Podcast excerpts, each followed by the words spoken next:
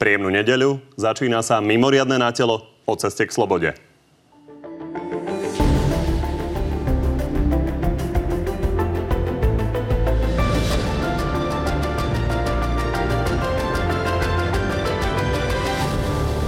Všetko sa to začalo presne pred 30 rokmi, brutálnym zásahom proti študentom na Pražskej národní tříde.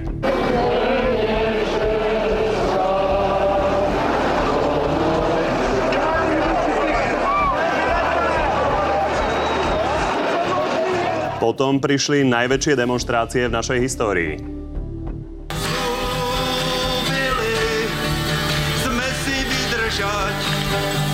A všetko vyvrcholilo zvolením prvého aj posledného federálneho prezidenta. Možnosť sme v jednom státě, že nebude to zcela jednoduché to udělat, přitom to musíme udělat rychle. No a nielen o tom, čo sa dialo vtedy, ale aj o tom, kam sme sa za tých 30 rokov dostali. Už s dnešnými hostiami. No a tými hostiami sú neskôr premiérka, ale pôvodne sociologička Evita Radičová. Dobrý deň. Príjemný dobrý deň želám. A blízky spolupracovník Václava Havla a jedna z najvýraznejších českých tvári nežnej, respektíve vašej sametovej revolúcie, Michal Kocap. Dobrý deň. Dobrý den. No a ja len na úvod poviem, že dnes nemáme žiadne hlasovanie, keďže túto reláciu predhrávame, lebo v čase tohto veľkého výročia bolo takmer nemožné zladiť vaše kalendáre, tak som rád, že tu ste a že sa uvidíme aj s Petrom Vajsom, aj s Milanom Kňažkom. A na úvod taká otázka, aby sme si zadefinovali, čo z vášho osobného, ale aj z toho historického pohľadu vlastne je ten 17. november. Čo hovoríte napríklad študentom 20-ročným, ktorí to vôbec nezažili? Prechod a zmena totalitného režimu s vedúcou úlohou jednej strany na slobodný, pluralitný, s možnosťou voľby, možnosťou povedať nahlas, normálne, svoj názor, predostrieť svoje vierovýznanie, byť občanom plnohodnotným a plnoprávnym, byť volený a môcť voliť. E, navyše šanca otvorenosti voči modernej spoločnosti, e, nový rozsah príležitostí a najmä nezávislosť a akademické slobody a predovšetkým možnosť mať po ruke a dokázať strebať maximálne vedomosti, ktoré na svete sú a nežiť za ostnatým drôtom. Pán Kocap, dá sa vysvetliť ľuďom, ktorí to nezažili, totalita?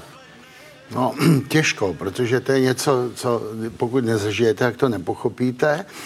A e, já bych chtěla, můžu dodat ještě, i když paní premiérka, které si nesmírně vážím a taky chci tím poděkovat za tu možnost zde vystoupit, vyjmenoval všechno důležité, tak ještě bych dodal vymanit se z obětí Sovětského svazu.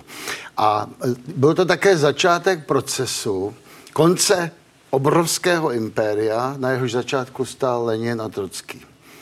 A v roce 91, na konci roku 91 se to celé bortí. A e, naše události e, československé a samozřejmě i dalších e, sovětských satelitů byly u toho. A to je něco, co, co je, má naprosto nedozírný dosah. My jsme to prožili a jsme za to šťastní.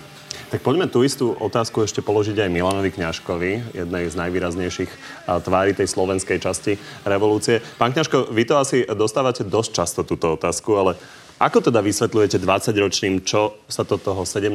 novembra 89, a teda v novembri 89 stalo? No, k tomu, aby sme... Dobrý deň prajem inak. Dobrý deň do vás pozdravil aj kolegov. E, k tomu, aby sme vysvetlili, čo to bola vlastne revolúcia, musíme si povedať, čo to bola totalita, tak aspoň stručne a heslovite, totalita je založená na strachu. V 50. rokoch e, boli justičné vraždy a dvíhali prst. Neskôr už nemuseli vraždiť, stačilo zdvihnúť prst a ľudia sa báli. K tomuto strachu treba ešte pripojiť lož, pokrytectvo, intrigy, korupcia a tak ďalej, pretvárka každý deň. No a zneužitie všetkých zlých ľudských vlastností. Na tomto bol postavený režim. Na vystrašení jedných a na zvýhodňovaní druhých. No, dnes, keď hovoríme, že čo sa zmenilo a čo to je sloboda, tak ťažko to vysvetliť tým, ktorí nepoznali neslobodu. Pretože človek zistí, akú hodnotu má, to je podobne ako vzduch, keď vám niekto zatvorí prívod vzduchu. Vy ste vystúpili proti režimu ešte o pár týždňov uh, skôr ako 17.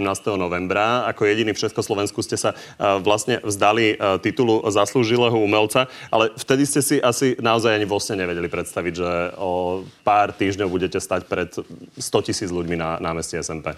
Ako sa toto udialo? No, bol to môj osobný protest a malo to svoju postupnosť. Niekedy v júni som podpísal niekoľko viet, Najmä preto, že brigády socialistickej práce odsudzovali mojich kolegov a priateľov v Prahe, ktorí to už podpísali, za niečo, čo ten dokument vôbec neobsahoval. A tam už som si povedal, mal som 44 rokov, že budem dospelý, tak som to podpísal.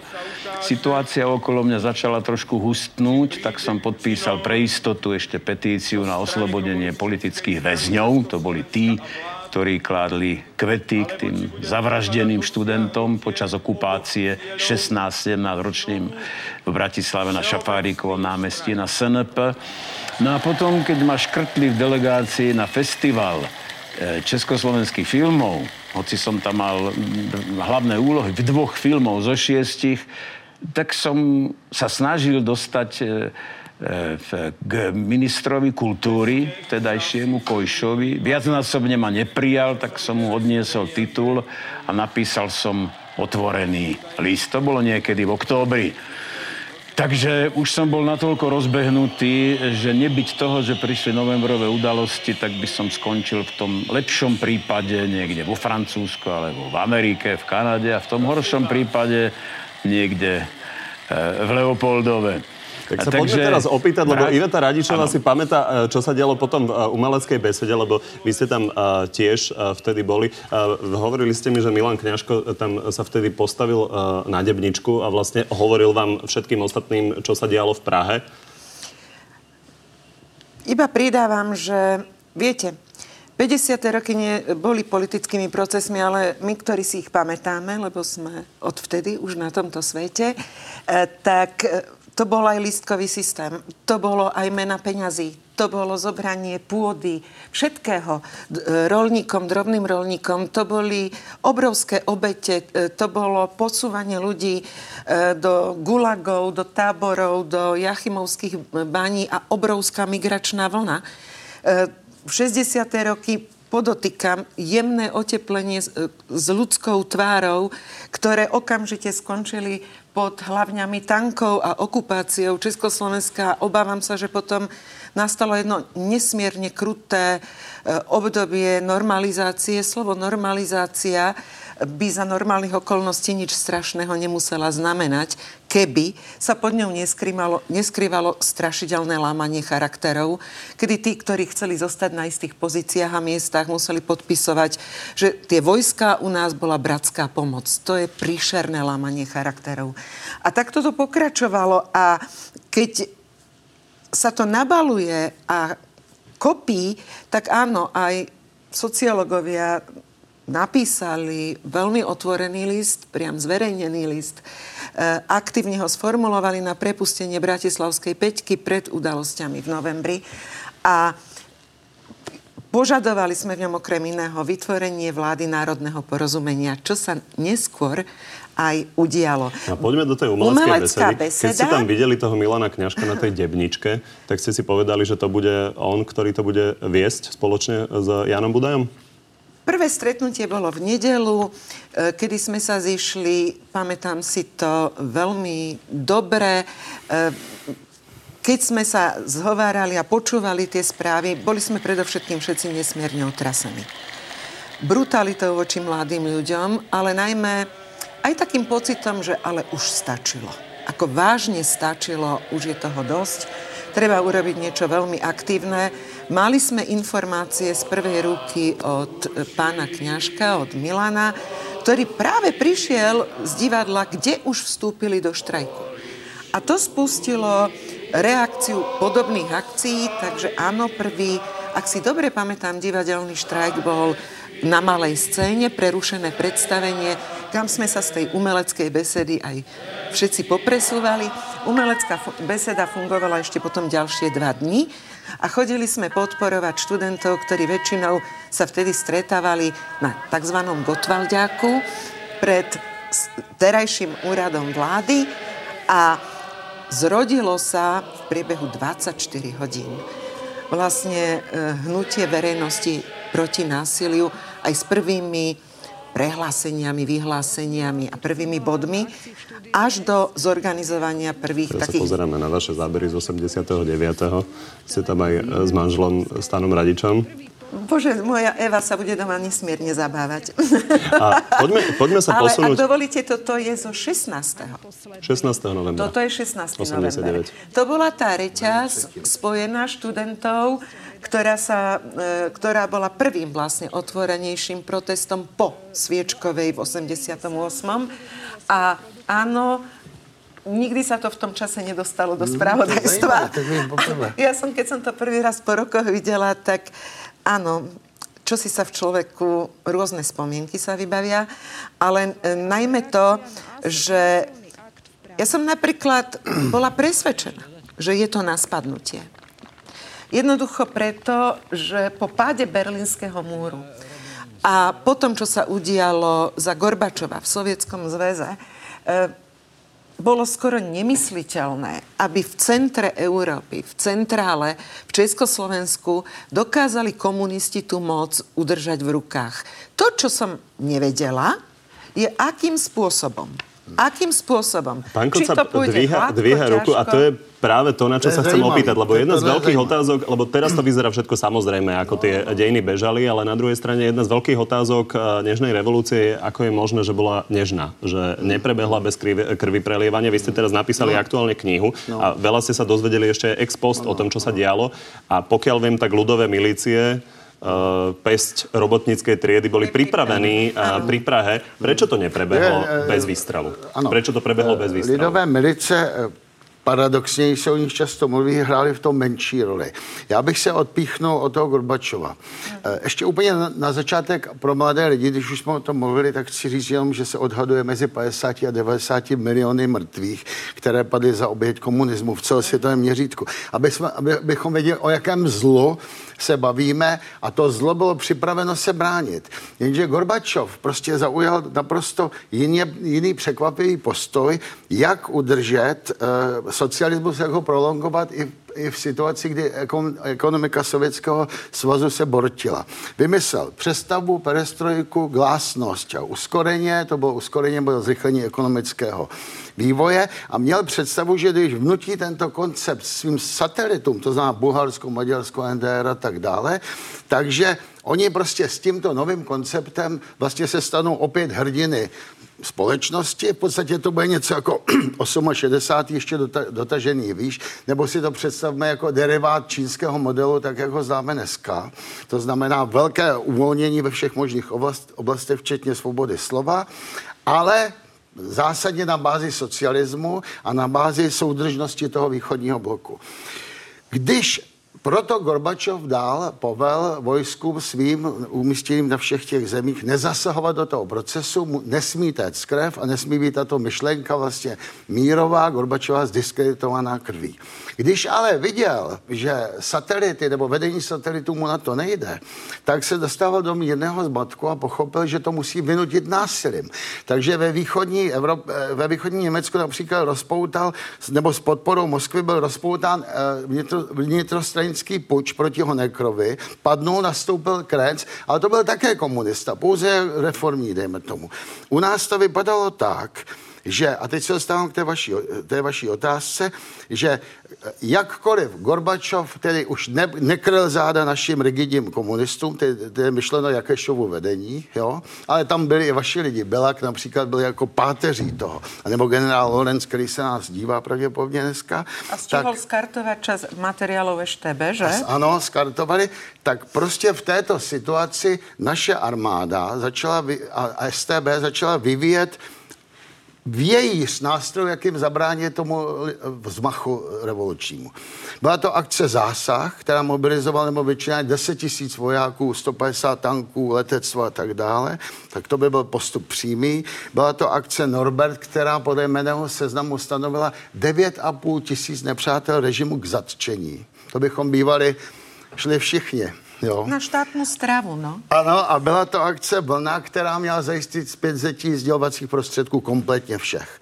Toto mělo být uvedeno do, do chodu, ale prostě první týden UVKSČ prováhalo tu možnost to nasadit a teď přicházíme k tomu nejdůležitějšímu, tím tento blok skončíme, kde dal další prostor, protože se objevili herci a studenti, kteří se stali takovou jakoby dynamikou, představme si to jako dynamický motor z turbomotor revoluce, a občanské forum VPN, samozřejmě i Most náš, je tady, píšou o tom v knize. To by ale nestačilo. Objevily se tisíce lidí v ulicích. A oni přivedli prostě UVKSČ, STB do kataleptického stavu. Oni úplně ochrnuli, strnuli, říkali si, no tak přece Teď máme spustit proti 100 tisícům, možná i milionů cel, celosvět. Vráťme sa ešte tak tady dní, niekde sú tie dôvody, do toho 17. novembra, lebo no. populárna konšpirácia, e, vy to viete asi ako potvrdiť ako sociologička, medzi časťou Slovákov je, že to zorganizovala EŠTB. Treba povedať, e, že e, agent Zivčák, študent Schmidt alias, ktorý mal umrieť na národní tříde vtedy, tak dodnes tvrdí, že to vlastne oni chceli takto. Prečo to tak nie je? No je to tak. Je to ale tak, že to nezorganizovala tedy naše STB, ty na to neměli. Ani to není v naší tradici, prostě ty převraty stranické, tak jako s pomocí armády. Ale zorganizovali to KGB, bylo to prostě sovětské vedení té akce, které mělo na naší straně několik spolupracovníků. Generál Lorenz, samozřejmě Zivčák byl jenom loutkou, která dostala do huby, jo. Ale byli to, byli to další lidé, kteří spolupracovali a jenom pár jedinců. A oni vytvořili situaci, že prostě na národní třídě přes Jakešu příkaz nezasahovat. Přece jenom vytvořili těsnu, která měla mít za následek mrtvého studenta. My víme podle akce, já to nerad připomínám v té souvislosti, ale vy jste to zažili nedávno, co se stalo s Janem Kuciakem, co prostě udělá s národem mrtvý člověk. Vysielalo se to v Slobodné Evropě, dozvěděl se o tom aj západný svět. A obrátil se to proti něm, protože oni měli představu, že tím si pomůžou k tomu vnitrostranickému převratu a že nastoupí nějaký reformní komunista, ale místo toho vlastně naše organizace jim to vyrvali z rukou, Huul to rozhlásil po celém světě přes via agenturu, Urban volal Sacharovovi, to se taky neví i hned. Jo. A obrátilo se to, jakoby, k, vznikla nenávist vůči celému KSČ a pak už bylo jedno, které křídlo, které prostě naši občané si řekli dost. Už toho máme Takže dost. plánovali zmenu vedenia ale nakoniec z toho nakoniec, bola zmena režimu. Přesne, přesne. Poďme sa Milana Kňažka opýtať na ďalšiu veľkú tému, ktorá sa veľa rieši a to je, čo sa malo vlastne urobiť s komunistami. Prvé, čo ste mi povedali, čo sa malo urobiť inak, je vysporiadať sa inak s komunistami. Keď počúvame to, že boli ľudové milície, čo sa všetko mohlo stať, bolo dobre, ako sa postupovalo, alebo nie? No, ja rozhodne nie som za nejaké násilné riešenia. Jedno je isté, že sme sa s minulosťou nevyporiadali. Viete, ja už som vtedy hovoril v tom čase, že musí prebehnúť nejaký akt spravodlivosti. Musíme oficiálne povedať, čo bolo zlo, čo znamenal tento zvrhlý režim, ktorý, na ktorého konte sú tieto desiatky či stovky miliónov mŕtvych. A ten akt spravodlivosti mal znamenať asi toľko, že tí, čo túto krajinu viedli a boli v ústrednom výbore komunistickej strany, už v časoch, keď sa páchali justičné vraždy, tých bolo treba potrestať. Nie sa im pomstiť, ale nejdem teraz menovať žiadnych, ale títo mali dostať možno podľa toho amerického systému 150 rokov, áno. O niekoľko týždňov sme ich mohli prepustiť, ale bol by prebehol akt spravodlivosti. Vedeli by sme, že sme niečo odsúdili, že niečo je nemorálne, zlé a že niečo treba naozaj poslať do minulosti podľa práva, aj podľa morálky. To sa nestalo. A dnes preto tie konšpiračné teórie často spochybňujú aj tých, ktorí sa dnes správajú tak, že pripomínajú ten totalitný režim svojimi charakterotvornými prvkami, no ale ako si sa strácajú v tom dave, sú nepostihnutelní, lebo nevzniklo to, alebo nestalo sa to, čo som, čo som hovoril. Takže toto Poďme sa opýtať je trochu teraz na pohľad chyba. Michala Kocába. Souhlasíte s Milanom No, Kňažkom? naprosto. Tahle, kniha, promiňte, že si dělám reklamu trošku, vyvrací konspirační teorie. Poslední den sovětské ingerence nebo ingerence STB byl skutečně 17. listopad. Pak jim to vypadlo z rukou a všechno, co se stalo následně, už byla naše věc. Říká se, že jsme byli v tom procesu poslední. Ale my jsme byli nejdynamičtější. Když se podíváte na konec roku 89, tak jedině v čele Československa stál antikomunista Havel. Jinak v čele všech satelitů stáli komunisté. To byla ta představa, že to, to uvolníme, ale že to udržíme ve svém vlivu. A my jsme se odpoutali velkou rychlostí a zásluhou právě lidí, jak, lidí jako je, jak teď sedí vedle nás, Milan Kněžko, VPN, Budaj, samozřejmě paní premiér, všichni prostě, kteří se do toho zapojili a tam, jako řekl bych, úloha osobnosti v dějinách se maximálním způsobem osvědčila, protože jsme často improvizovali, ale zdá se mi, že ten náš descent byl i studenti, to se týká i studentů, vlastně byl připraven, jo.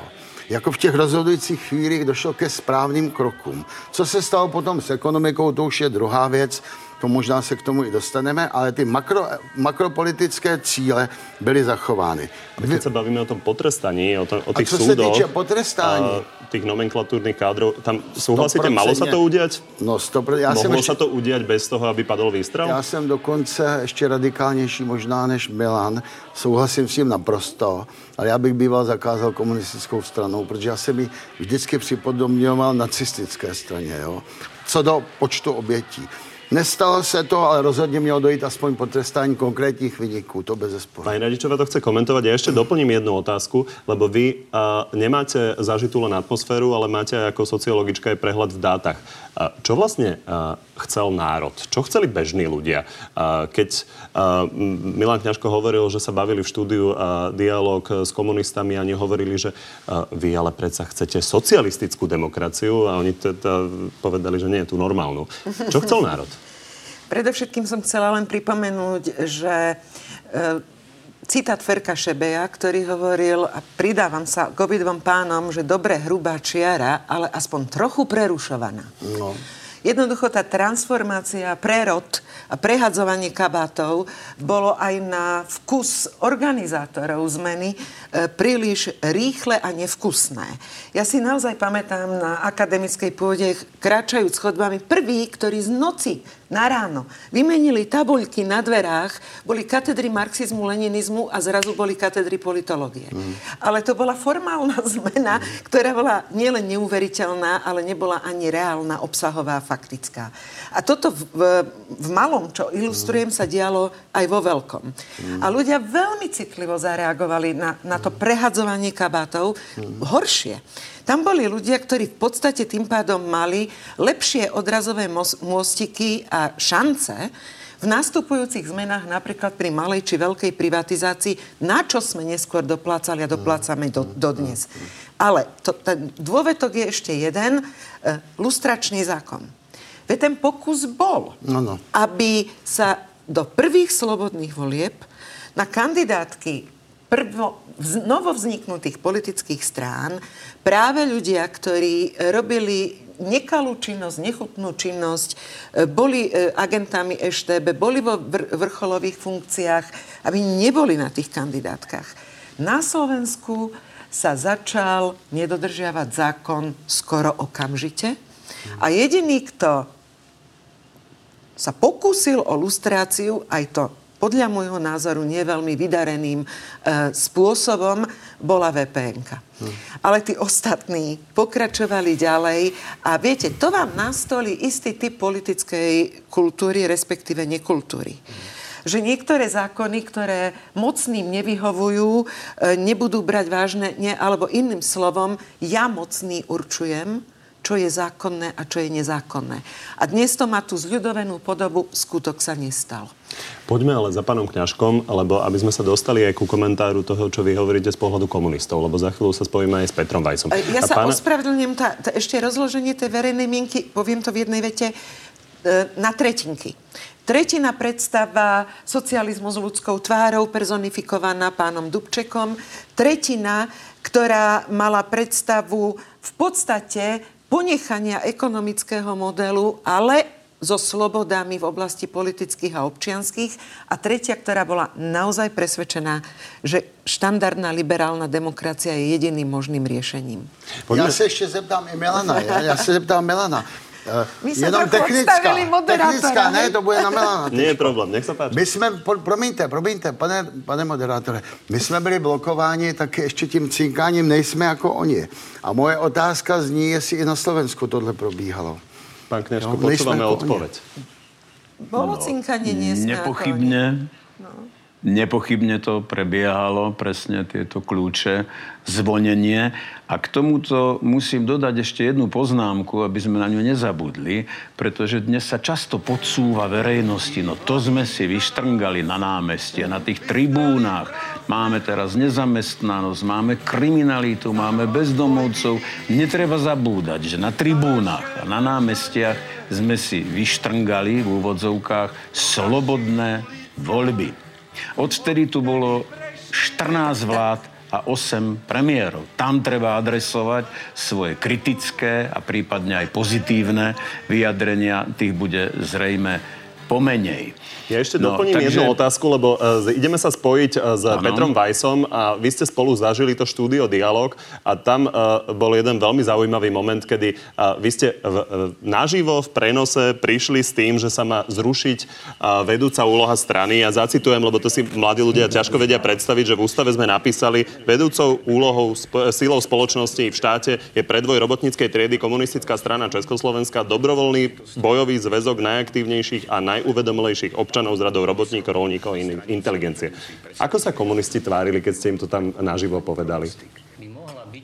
No, boli veľmi prekvapení, nie len komunisti, ale všetci, aj naši priatelia v Prahe, to mi môže Michal dosvedčiť, lebo dohoda o tomto nebola. Ale ja v tejto situácii som to považoval za nevyhnutné povedať, takže bol som prvý, kto vyslovil verejne v online prenose, teda v živom, že treba zrušiť článok 4.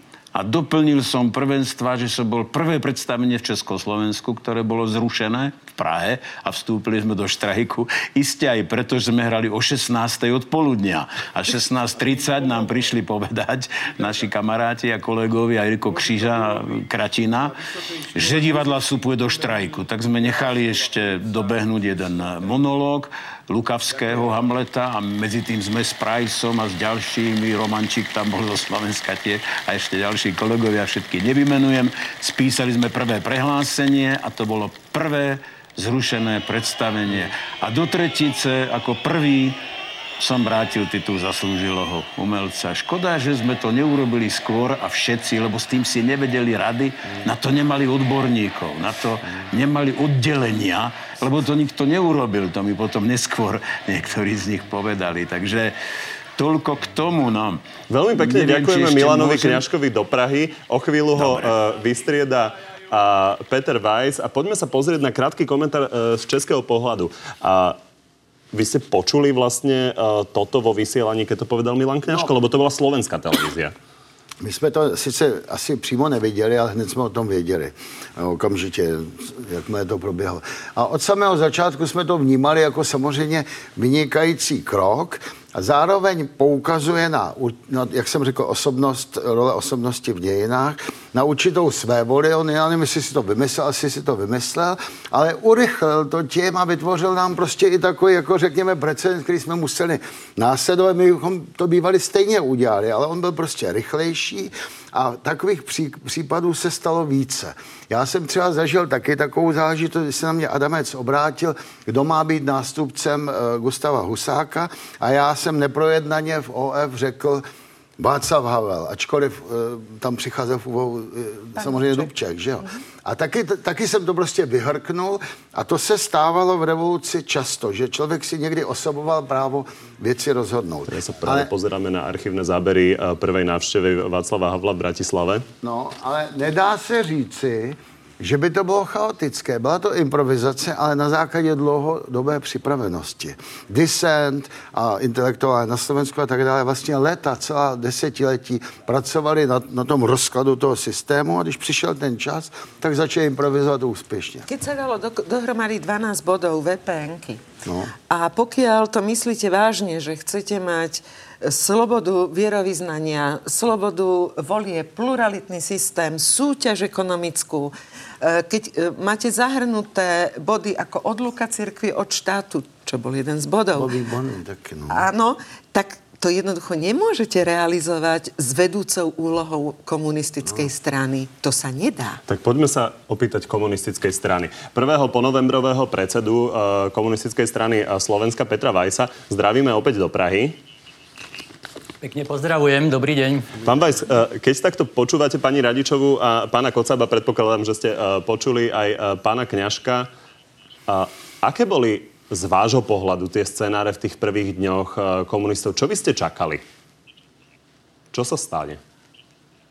Ja som žiadny scenár nemal, ale mal som v hlave empirické poznatky o tom, ako to vyzerá podľa opakovaných výskumov, ktoré sme si zadali so vzťahom e, občanov Československej republiky ku komunistickej strane ako to vyzerá so vzťahom e, členov komunistickej strany k svojmu vedeniu a k tomu, či by ešte vstúpili do komunistickej strany. A všetky informácie, ktoré sme zhromaždili, svedčili o tom, že strana sa dostáva do hlbokej krízy, aj e, režim sa dostáva do hlbokej krízy a jednoducho to vedenie strany, verte mi, bolo neakceptovateľné a bolo pokladané za smiešné a neschopné aj veľkou časťou, nechcem teraz hovoriť e, o číslach, veľkou časťou e, členov komunistickej strany Slovenska. Niektorí sme boli z tej neschopnosti prijať e, opatrenia, urobiť, začať dialog s opozíciou. Boli sme z toho nešťastní až, až zúfali. Tomu rozumiem. Na druhej strane, vy ste rozhodne aj v tom štúdiu Dialog uh, nepresadzovali uh, to, aby komunizmus spadol. Uh, takže pýtam sa na to, čo ste čakali v tých prvých dňoch, keď ste uh, videli, čo sa uh, deje v uliciach. Keď som to videl v televízii, čo sa stalo na Národní tříde, tak som nadával, nemôžem sám seba citovať, že tí idioti zmlátili študentov práve na 17. novembra, na deň, deň študentstva. To bolo niečo nepredstaviteľné a poburilo to nielen mňa, ale aj ďalších členov komunistickej strany. Nemal som, nemal som žiadnu konkrétnu predstavu, čo bude, pretože bol som s rodinou na víkende a vedel som ale, že to je koniec, ktorý som e, prvýkrát začal zvažovať, keď som bol svetkom na Líre, na Bratislavskej Líre, Eh, toho, ako pri Joanne Bezová dala mikrofón Václavovi Havlovi a Václav Havel eh, Václavi Havlovi potom vypli elektrinu a videl som reakciu ľudí a som si hovoril, že tak 10. decembra, to bol tak môj na Deň ľudských práv, ten režim zrejme skončí. No a začalo to skôr, pretože zmlátiť študentov na 17. novembra to bolo naozaj hrozné. Teda ja som osobne nemal svoju koncepčnú predstavu, čo bude, ale E, na tú otázku, alebo na tú požiadavku, ktorú vyslovil Milan Kňažko, ja som si to pre istotu vytiahol, som odpovedal e, takto. Pán Kňažko, vy ste povedali tú veľmi vážnu vec, s ktorou nemôžem nesúhlasiť. Ako výskumník, ktorý má o tom presné informácie. Naozaj došlo tu k veľkému poklesu dôvery spoločnosti v stranu. A je samozrejme, že tá dôvera v určitý politický subjekt nemôže sa odvodzovať od toho, či má svoje postavenie politické zapísané v ústave alebo nemá zapísané. Si ho jednoducho každá politická strana musí vybojovať. Povedal som tiež, že aj široké členské masy strany boli dávno znepokojené problémami v spoločnosti a že treba dať šancu aj tým milión 700 tisíc členom strany, aby obnovili stranu a odstránili deformácie pri uplatňovaní vedúcej úlohy. Rozumieme. Možno ešte povedať, záverečná otázka k tomu, ešte, čo sme prebrali už s ostatnými jednu vec, hostiami. Ešte jednu vec by som chcel dodať k tomu dôležitú, keď Milan Kňažko hovoril o prvenstvách. Uh, bol som súčasťou prvého slobodného dialogu, ale 25. 26. novembra sa rozpustil ústredný výbor komunistickej strany Slovenska a odhlasoval si túto formulu, odhlasoval, schválil túto formuláciu. Nedeklarovať vedúcu úlohu strany v ústave ani inak, ale uskutočňovať ju v zápase za záujmy ľudu. To znamená, zo Slovenska prišlo hlasovaním ústredného výboru komunistickej strany Rozumieme. Slovenska. Ešte jednu otázku, ktorú sme prebrali s ostatnými hostiami a poprosím vás o krátku odpoveď. A, oni sa zhodli na tom, že vysokí, vysoko postavení komunisti mali byť potrestaní. Mali? Keď vidím e, mieru tej frustrácie v spoločnosti doteraz aj v Českej, aj v Slovenskej, tak si myslím, že miesto lustračného zákona sa malo postupovať tak, ako hovoril o tom Milan Kňažko. Konkrétnych ľudí súdiť za konkrétne zneužitie moci, za porušenie, za porušenie zákona. To by všetci pochopili. Veľmi pekne ďakujeme do Prahy. A my sa poďme pozrieť, lebo máme už málo času, na to, ako ľudia vnímajú uh, dnes uh, ten režim a uh, to, čo sa stalo 17. novembra. Dali sme si urobiť exkluzívny prieskum. Tu vidíme výsledky. Vidíme, že čo by vám zo súčasnosti chýbalo? Slobodné cestovanie úplne na uh, prvom mieste, 40%.